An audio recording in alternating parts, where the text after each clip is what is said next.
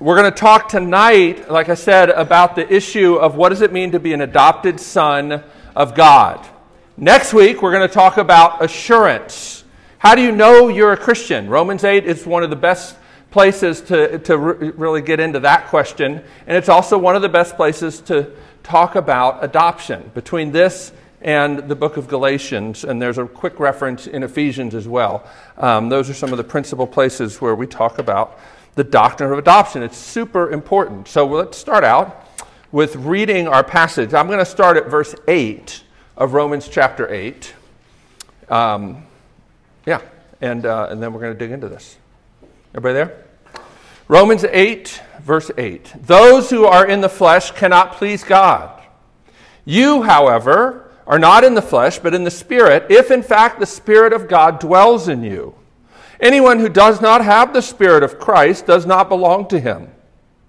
But if Christ is in you, although your body is dead because of sin, the Spirit is life because of righteousness. If the Spirit of him who raised Jesus from the dead dwells in you, he who raised Jesus, Christ Jesus from the dead, will also give life to your mortal bodies through his Spirit who dwells in you. So then, brethren, we are debtors, not to the flesh, to live according to the flesh. For if you live according to the flesh, you will die, but if by the Spirit you put to death the deeds of the body, you will live. For all who are led by the Spirit of God are sons of God. For you did not receive the spirit of slavery to fall back into fear, but you have received the spirit of adoption as sons, by whom we cry, Abba, Father. The Spirit Himself bears witness with our spirit that we are children of God, and if children, then heirs, heirs of God, and fellow heirs with Christ, provided we suffer with him in order that we might also be glorified with him. For I consider that the sufferings of this present time are not worth comparing with the glory that is to be revealed to us. For the creation waits with eager longing for the revealing of the sons of God. For the creation was subjected to futility, not willingly but because of him who subjected it in hope that the creation itself will be set free from its bondage to corruption and obtain the freedom of the glory of the children of God. For we know that the whole creation has been groaning together in the pains of childbirth until now. And not only the creation, but we ourselves who have the first fruits of the Spirit groan inwardly as we wait eagerly for adoption as sons, the redemption of our bodies. Let me pray. Lord, we do thank you. It's glorious passage. Lord, we could take all year and not get uh, even beyond the surface of all the rich truth that you have for us. But we pray, Lord, that you would send that spirit, that spirit of adoption tonight to assure us that if we are yours, that we are your children, and that these things are true. We pray this in Jesus' name. Amen. So, as I said, uh, J.I. Packer, who you may not know him, but he is one of the most important theologians in the English speaking world of the 20th century. Um, his book, Knowing God, sold over a million copies. He was the editor of Christianity Today for many years. Um, really, one of the most important Christian authors. And in his book, Knowing God, he has a wonderful chapter on this topic of what does it mean to be an adopted child of God. It's called The Sons of God.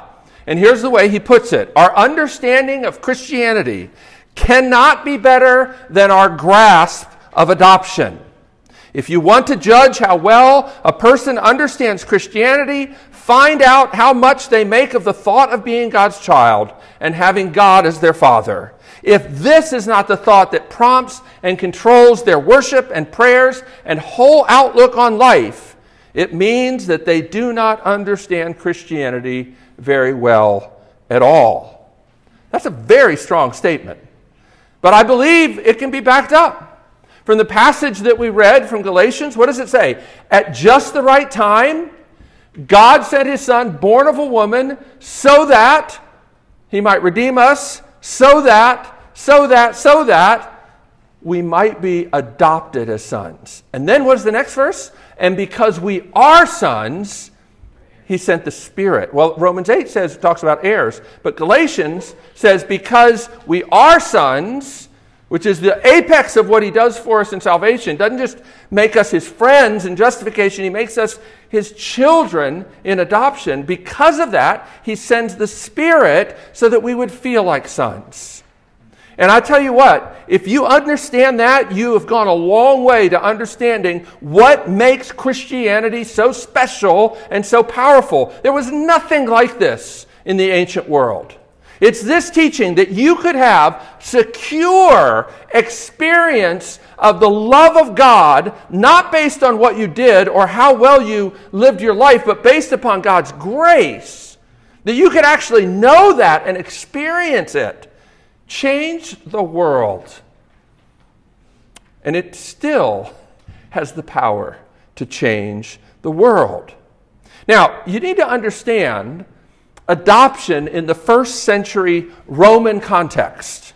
Because unless you understand a little bit about Roman adoption, you may not understand why is it that Paul says that we've been adopted as sons and he doesn't say sons and daughters. So adoption is mentioned in the New Testament in five different places. Three different letters, Ephesians, Galatians, and then three places in Romans. Every one of these places where Paul talks about adoption are places that had significant Roman influence.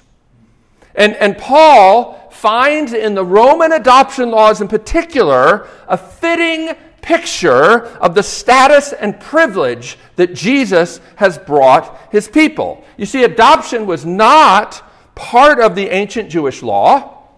And it, it, it, the Greeks had an idea of adoption, but it's nothing like the Roman idea. Here's what um, this guy, Francis Lyall, who wrote an entire book on the Roman ideas of adoption law, says this The profound truth of Roman adoption was that the adoptee was taken out of his previous state and placed in a new relationship of son to his new father. All of his old debts were instantly canceled. And in effect, the adoptee started a new life as part of this new family. What's interesting about the Roman adoption is usually you did it for an adult, not a little child. And you brought somebody into your family to make them your heir, and it gave them tremendous status and privilege, right? On the one hand, the new father owned all the new offspring's property and controlled his personal relationships and had the rights of discipline. But on the other hand, the new father was liable for the actions of the adoptee, and each owed the other reciprocal duties of support and maintenance. There's something else that's important to understand about Roman adoption. Adopted sons could not be disinherited, but natural born sons could be. You could not disinherit your adopted son, but you could disinherit your natural born son. Actually, when we adopted our daughter from China, May, we had to sign a statement that we would not disinherit her. I'll just tell you, nobody made me sign that for my two sons. Sometimes it's helpful to remind them of that. no, I'm just teasing. They're good kids. But, it, but it's true. There, we had to take a vow, basically, that we would never disinherit our adopted child before they would give her to us. Okay? So, Paul uses this word sons because daughters did not have this security and status in Roman law. But he does something here I think you need to see. He actually deconstructs the chauvinistic Roman culture by applying this term sons to all believers, giving women a status in the Christian world that they did not have in the society. Sons is applied to men and women.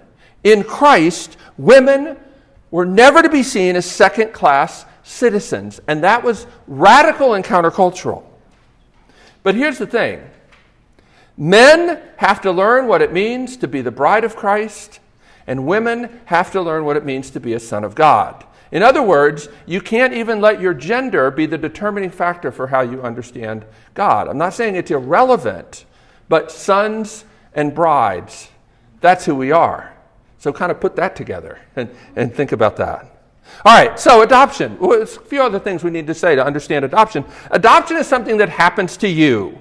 No one is by nature a son of God. I know the social gospel, late 19th century, early 20th century, talked about the universal fatherhood of God. The Bible doesn't talk about that. The Bible nowhere says that God is the father of all mankind. Adoption is a privilege that comes with redemption. It's a privilege of redemption. He takes people, as Ephesians chapter 2, verse 3 says, people who are by nature children of wrath and he makes them his children. And adoption is bigger even than justification. We've talked about justification, right? The idea that in God's sight, because of Jesus living in your place and dying in your place, you are now seen not just as forgiven, but as beautiful in his sight. Righteous. You have the righteousness of Christ. You don't just have a clean slate and a fresh chance to try to impress God. That's justification. It's not just as if I never sinned, it's way better than that. It's just as if I lived and loved like Jesus did. That's the status you get in justification, right? You who were his enemies have now been made his friend. He sees you as one who's done everything he requires, loving the Lord your God with all your heart, loving your neighbor as yourselves. He sees you as one who's done that because that's what Jesus did. And if you're in union with Christ, you get credit for what he did. Okay? But adoption's even better. That's what's remarkable. Adoption is even better. You're not just made God's friend, you have been brought into the very family of God. But do we get it? Because I think it's true to say that for so many of us, we hear that we might even say, Yes, I believe that. We might get that question right on our theology exam if you take Christian doctrine. But do you really live out of that? Do we really approach God as a welcoming father or as a disappointed boss? Does his smile give us boldness and humility? Are we full of deep insecurity, wondering if we've done enough to secure his love? It's an important question. Sometimes people even refuse sonship, refuse to embrace it. And you might think, well, that seems kind of strange. But Jesus told a parable about this. The parable of the prodigal son is really the parable of the two lost sons. Oh, we know about the prodigal who goes and wastes his money, at least as in the, in the language of the older son, wastes his money on riotous living. Whether that's slander or whether that's true, we don't know. But regardless, the younger son said to his dad, Dad, I wish you were dead. Give me my inheritance. And then he goes off and he breaks, ruptures this relationship. But eventually he gets so miserable that he makes a plan is he's there in the pig pen wanting to eat the food that the pigs were fed, which is pretty low if you're a Jewish boy, right? Because the Jews aren't really into pigs, right? And you certainly wouldn't want to eat pig food, right? So that's pretty that's pretty astonishing picture that Jesus paints there. But what does the son do? He says, "You know what?" He starts thinking to himself, "In my father's place, there are lots there's lots of food, and I'm going to go back with a plan to say, Father, I have sinned against heaven and earth, and then what? Make me like one of your hired men. In other words, I'm going to throw myself on your mercy, but I'm still going to make a demand. I no longer want to come to you as a son. I want to have not a father son relationship, but a boss employee relationship, and I want to earn my way back into your good graces. And you might say, why would anybody want that? You know why? Because it feels like you're in control. See, it's one thing to trust fully in God's grace, but there's a little bit of, of, of riskiness to it. This is why Martin Luther said that faith, saving faith, is a living, daring hope in God. And sometimes that sounds good, but it also sounds a little scary and a little risky. And we'd rather be able to say to God, well, look at what I've done because that seems tangible and that seems measurable and that seems like something that I can point to to know where I stand with God rather than completely trusting His grace, right? This is the way Tim Keller puts it. He says, What the prodigal does is what we all do. We all come in and say, I don't feel worthy. I don't want a father son relationship with God. I want a boss employee relationship. That's all I ask. And it sounds so humble, doesn't it? Just give me a chance. Let me try to clean up my life. Let me work off my debt. I'm not asking for a lot. Just give me my daily bread. When the prodigal comes to the father and says, Let me be your servant, what he's really saying is, I don't believe you're good enough to make me your son. This is not humility, it's an insult. He's saying, Father, I don't believe you are wealthy enough or generous enough to make me your son. When you refuse to live as a son and you live as a hired servant, it looks like humility, but in reality, it is an insult. You don't believe he's rich or generous. I heard Keller give this story one time about um, a, a guy who was in the court of Alexander the Great, and his daughter was going to be married, and he, so he came to Alexander to ask for money to be able to throw this great party, and asked for like an insane amount of money. And Alexander smiled and gave it to him. And after the guy walked out, one of the, one of the other guys comes up and he's like, like, why did you give him that money? Like, that was insulting. I expected you to, like, send him to the dungeon or whatever. And, and what Alexander says, oh, you don't understand. He honored me greatly because in asking for such a sum, he demonstrated it that he believed I was fabulously wealthy and incredibly generous. What do we demonstrate by the way we ask things of God? Do we believe that he's incredibly wealthy and fabulously generous?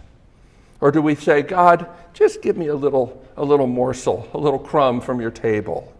Sons of God come boldly before the throne, as the book of Hebrews says we can. Well, how do we do that? Well, that's what the Spirit's for. So God gives us the status because of the work that Jesus has done. But then He sends the Spirit so that we would feel and enjoy the status. God has given the Spirit to convince you that if you're a Christian, you really are an adopted son of God. That's the point that Paul is making in Galatians, what we read for the call to worship. It's the point he's making here. Look at verse 15. For you did not receive the spirit of slavery to fall back into fear, but you received the spirit of adoption as sons by whom we cry, Abba, Father. The Spirit Himself bears witness with our spirit that we are children of God man, it's so tragic that people think the main point of the Spirit is to do all these spectacular signs and wonders, and they miss this. This is the main thing the Spirit is to do. And this is the main thing the Spirit did for Jesus. It is. This is the principal work of the Spirit in the life of a believer to make you believe that Romans 8 is actually true. And he says here that all Christians have the Spirit. Oh, I pray that you would excise from your vocabulary this distinction between Christians and Spirit filled Christians. All Christians are Spirit filled. And anybody that believes otherwise, it's a lie from the pit of hell. Because this is absolutely vital to understand. The Spirit of God was given that we would enjoy and know that we are sons of God. So, what does it feel like? I, the best way I know to explain it is what the Puritans called God's kisses. And, and they were careful to say sometimes God gives us an overwhelming sense of his love. Thomas Manton, sorry, Thomas Good, Goodwin, one of the old Puritans, Thomas Manton was another one. They're all good ones. But um, Thomas Goodwin put it this way Listen to this picture. I love this. It says, Picture a man walking along the road with his little boy, holding hands, father and son, son and father. The boy knows the man is his father and that his father loves him, but all of a sudden the man sweeps the boy up into his arms, embraces him, and kisses him. Now, the boy is actually no more a son when he's being embraced and kissed than he was before. His status hasn't changed at all. The Father's action has not changed the status of the Son, but oh, the difference in the enjoyment of the status. And the status, enjoying the status, often comes in the middle of the groaning. So, it's an overwhelming manifestation of God's love, God's kisses, but it's also the spirit of adoption. What does it feel like? It's a freedom to cry, Abba, in the midst of all the groaning. Look at the word he uses in verse 15. For you did not receive the spirit of slavery to fall back into fear, but if you've received the spirit of adoption as sons by whom we cry, Abba, Father. Cry. It's a word of profound passion and feeling. It's actually the word Jesus used in the garden when he cried out to his Father. In teaching us to cry, Abba, in the midst of the groaning, don't you see, God is teaching us and shaping us to be more like Jesus. It's baby talk. It really is. It's intimate baby talk. Groaning and sonship go together. They did for Jesus, and they do for all of his adopted children. But the Spirit is the sovereign Spirit. He's not at our beck and call. We can't control him or demand the experience. That's why I like the way the Puritans referred to it as God's kisses. William uh, Cowper, the great hymn writer, put it this way Sometimes a light surprises the Christian while he sings. It is the Lord who rises with healing in his wings. And I love that that hymn says sometimes, because too many modern songs leave out the sometimes and then lie about what the Christian life feels like. It doesn't always feel like God's kisses, but sometimes it does. You know this. If you've ever sung that hymn, Cornerstone, or the, the, traditional version, On Christ the solid rock I stand, you know that line? I dare not trust the sweetest frame but wholly lean on Jesus' name. A sweet frame is the experience of God's kisses. We don't despise them, but we don't trust in them. God gives them at times when He feels that we really need them. But we always have the status, right? We always have the status.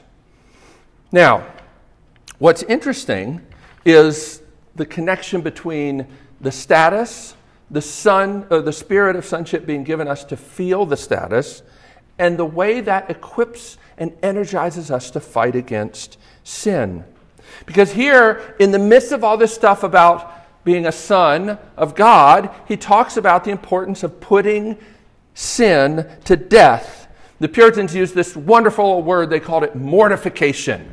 To mortify meant to kill something, to, to put it to death at the root.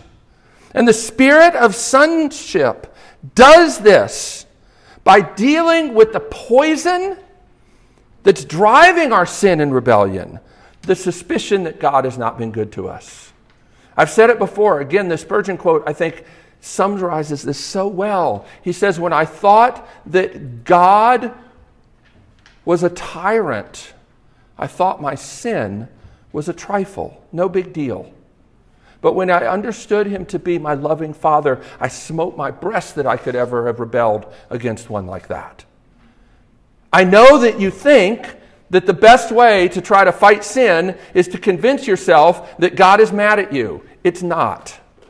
The way to fight against sin is to be healed of the poison that's driving your suspicion about God and His love. And that's what Romans 8 is all about. Look at the way he talks about it here, right?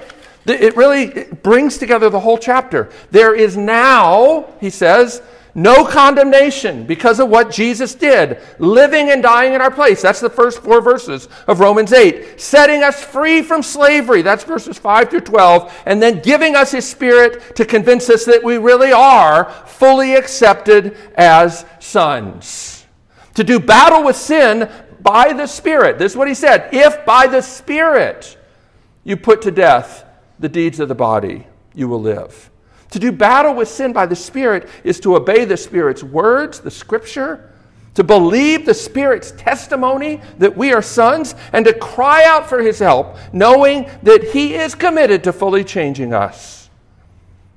The Spirit is committed to making us believe the gospel and live the gospel. So don't give up. And there's one more thing. If we are sons, we are also heirs.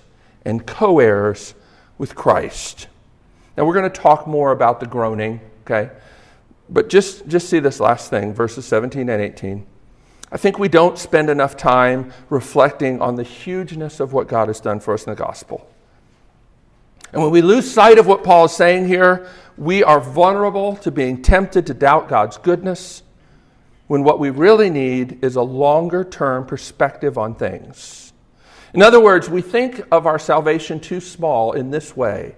We tend to think of it primarily in terms of what we're saved from, and relatively less often do we think of what we're saved to. In other words, you probably think more about how you've been rescued from hell than what you've been rescued to. How often do you think about being a co heir with Christ, for instance? Right?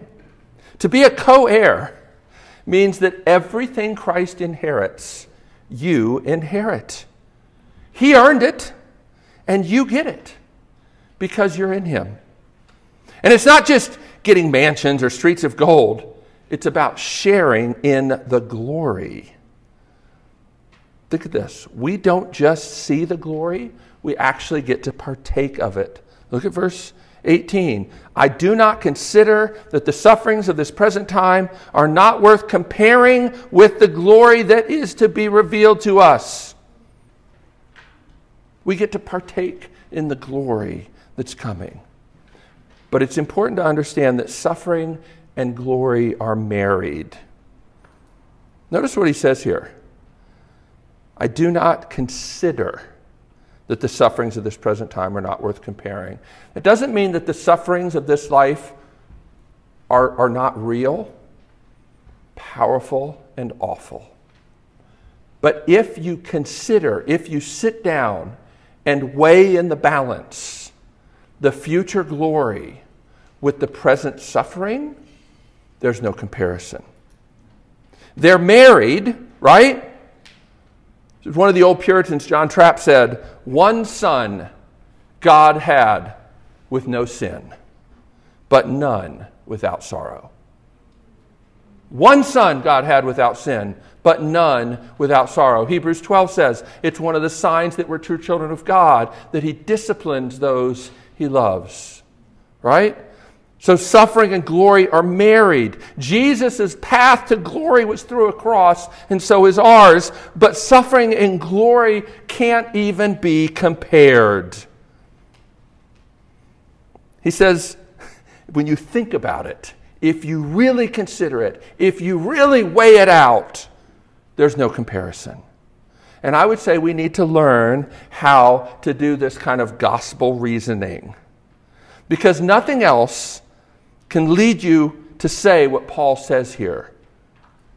For I consider that the sufferings of the present time are not worth comparing with the glory that's been revealed to us. The only way you say that is if you've really taken stock and you've thought about and focused on and set your mind on the glory that is to be revealed. In many ways, verse 18 is the key to the whole chapter because that kind of hope transforms your present experience. It doesn't mean the suffering goes away, but it finds its context and its proper place. Few, I think, have put it as well as Henry Lyte in this hymn, Jesus, I my cross have taken, which we haven't sung in a while. We should probably sing it again. It says this Soul, then know thy full salvation. Rise over sin and fear and care. Joy to find in every station something still to do or bear. And then this this is the consider part. Think what spirit dwells within thee. Think what Father's smiles are thine. Think that Jesus died to win thee. Child of heaven, canst thou repine? Repine basically means to just be so discouraged that you're just unable to do anything. Think what spirit dwells within you. Think what Father's smiles are thine. Think that Jesus died to win thee. Consider those things. That's part of how the experience comes. You can't have very much of the experience if you really don't ever consider what God has done for you in the gospel. Let's pray together. Lord, we do thank you for what you've done and by what you continue to do. Help us to glorify you even now through singing, but most of all through believing your gospel. We pray this in Jesus' name. Amen.